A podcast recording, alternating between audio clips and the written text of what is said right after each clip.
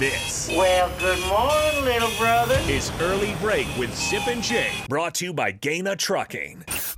Weekday mornings from 6 to 8 on 93.7 The Ticket and theticketfm.com.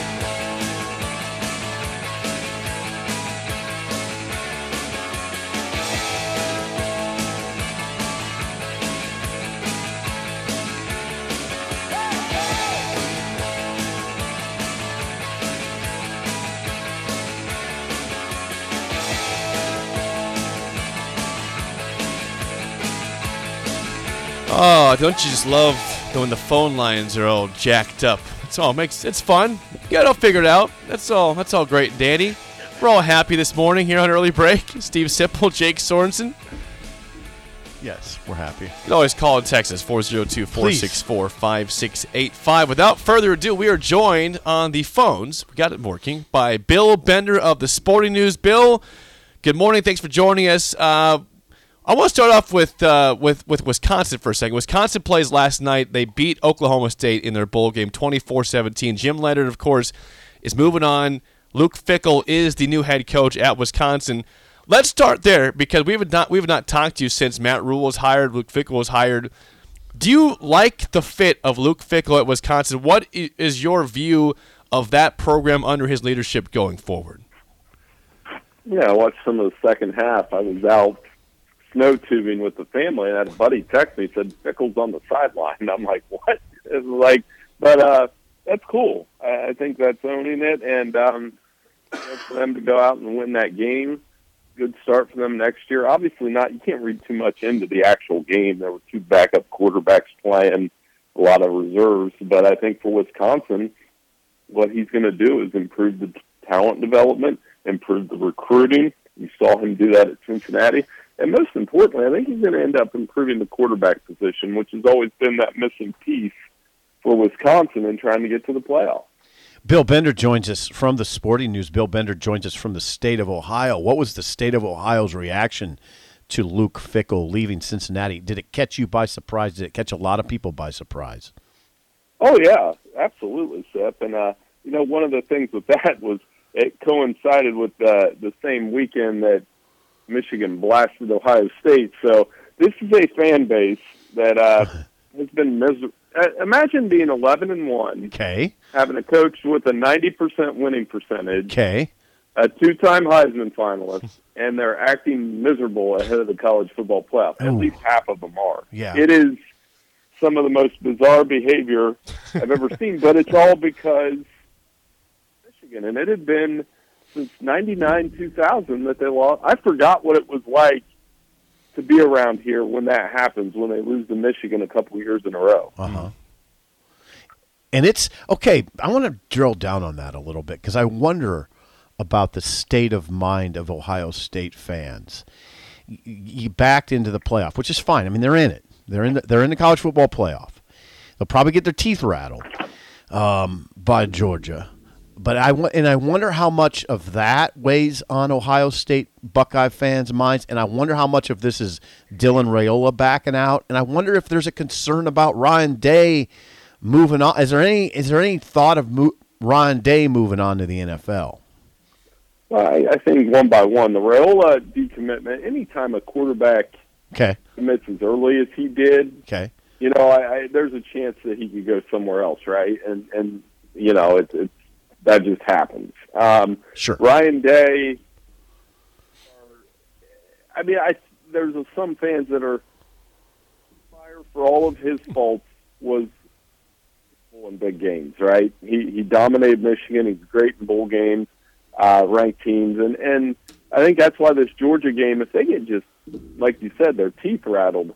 I wonder what it's going to be like here this off season because there are some concerns about recruiting and NIL and Ryan Day in the big game. I don't think they they're worried about him leaving. I think they're more worried about can he be that guy that, that wins the big game, even though this is his third playoff trip. That's what I keep saying. It's, mm-hmm. it, what like what what fan base wouldn't take that? I, Yeah, we asked the same question at Nebraska. Uh, hey, we would well, die yeah. for that. Yeah, we've done a little. Now we've been through what you're going through, and we ran guys out of here that were really good, that were having good seasons. So Ohio State fans might look at Nebraska as a cautionary tale. Yes.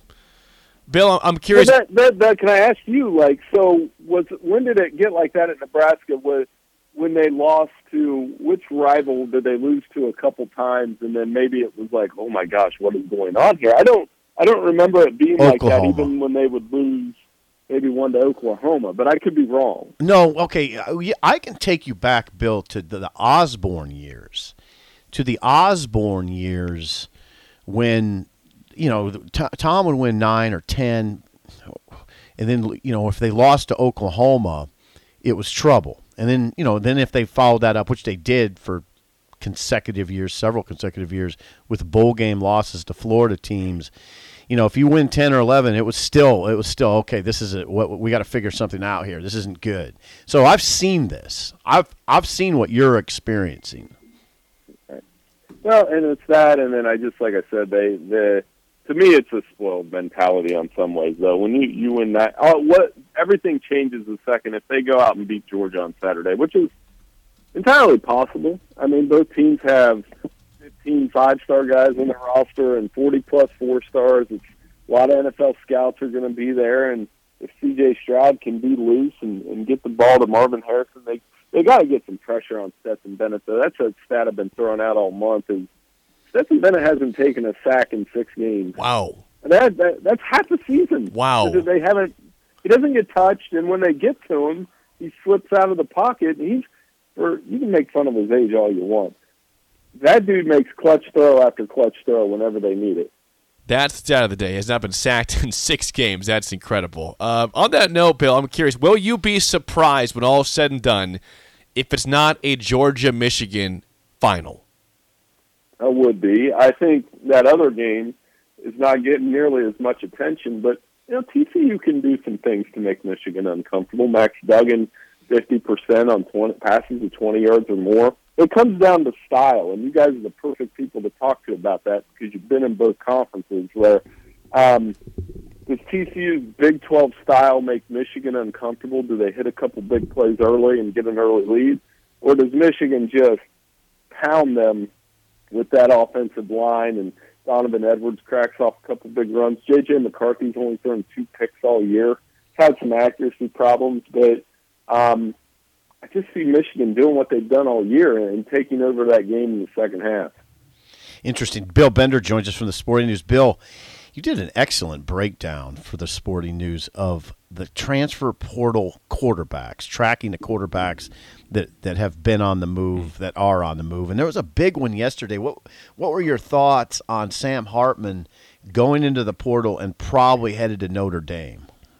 Yeah, you know, I, I got to update that because that was a little bit of a, a shocker. Uh, not a shocker, but I mean, he's had a really good career, and and you know, he would give Notre Dame some experience. A guy that's thrown for a lot of touchdowns. I Wake Forest offense a little bit different than Notre Dame's. I mean, they're a little more wide open because they have to be, but uh, good decision maker with the football. So I think Notre Dame's the one school I've been watching to see who that would be because I think with the right guy in that offense and what Marcus Freeman's building there, they could be really good next year. So having that veteran quarterback in there, I but I'm still a guy that thinks that that's nice, but it, Notre Dame, you still want to recruit a guy and develop him in house. I, I still think that's the best way to success, even though a lot of these transfer quarterbacks did well this year. Yeah. Yeah, and, and now it's, it's half the conference of starters in, of the ACC that are gone to different schools. Bill, is this going to be a trend that's the same way going forward? Is this just right now where we're at? Where, what, what do you believe this is going for the future? Uh, part of it's the Joe Burrow effect in some ways, and even before that. I mean, but when three of the last five, three of the last five, or yeah, three of the last five Heisman winners are four of the last six Heisman winners are transfer quarterbacks: Baker, Kyler, Caleb, Joe Burrow, and, and that's you know part of the deal. So I do think when you have guys like Michael Penix do what he did at Washington, when you have some other guys that have had some success other than Caleb Williams, yeah, you'll continue to because you know what's the old saying? There's only one ball, right? So Yeah. you, you can only have one quarterback at a time, and these guys when they don't play, they're going to move around a little bit. Billy Bender joins us from the Sporting News. We got to ask you this too. What what was your reaction to the Matt Rhule hire as Nebraska's head coach? I like it. Uh, you know, I'm a little surprised he didn't sit on. Man, when when if I ever got a forty-five million dollar buyout, I would sit on that for a while. I would probably sit at home and watch some TV, um, Yeah. but uh, or or do some TV. But no, it's great. I, I think you know you're seeing how aggressive he is in recruiting.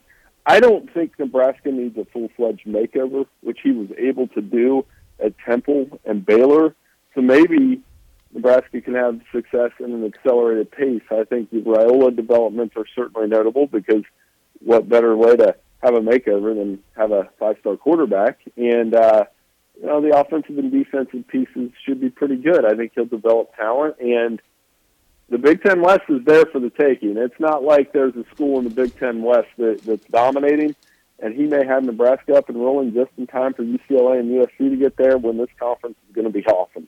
Were you surprised, Bill, that so Purdue loses Jeff Brohm to Louisville? They go with the first-time head coach and Ryan Walters from Illinois, the defensive coordinator. Do you think they go with the uh, experienced coach there as a head coach, or are you surprised by the move to get Ryan Walters? Uh, surprised not by the age, but by you know, uh, we'll see what he does with the offense. I, you know, deep from a defense for them to hire a defensive coach was a little bit of a surprise for me because they they're at their best when they have a really good quarterback, a really invented o- offense. I really like Jeff Brohm. I love his play calling. He does some things that for for Purdue, even in the Big Ten championship game when they were getting throttled, he was calling some really good plays. Um, so I, I, but Walter's defense with Illinois, it was a remarkable turnaround for them. That defense gave people fits. I think they had two or three guys on our All-American team. Um, maybe he can bring some of that to Purdue. So surprised a little bit, but going to work out. Bill, always great stuff. Thanks for the time. Enjoy your new year, and we'll chat with you at some point down the road. Guys, thanks so much for having me. Take care. You bet. Bill Thank you. Bender of the Sporting News. Ohio State fans. um, They're in shambles, and they made the playoffs. no, I, if he said fifty percent, Okay, half the fan base is in shambles, and they made the playoff and haven't even played yet. shambles might be a little strong. By the way, Well, how would you describe disgruntled, Disgruntled. Oh, we're, we're only the four seed in the playoff. uh, out of sorts, disgruntled, out of sorts. yeah, no, that's uh, oh, I get it. That's a little odd. Although uh, we have seen it here, we have seen it. This is this is we've lived it here, and I'm not talking about firing Frank with ten wins. There, people are gonna say nine. They won the bowl game ten. Um, Fire and Bo, and I'm not saying that. I'm going back to Osborne. We've seen this before. Disgruntled. Where are we going next there, Sparky? We got the mailbag next and song of the day. Okay. It's up next and early break in the ticket.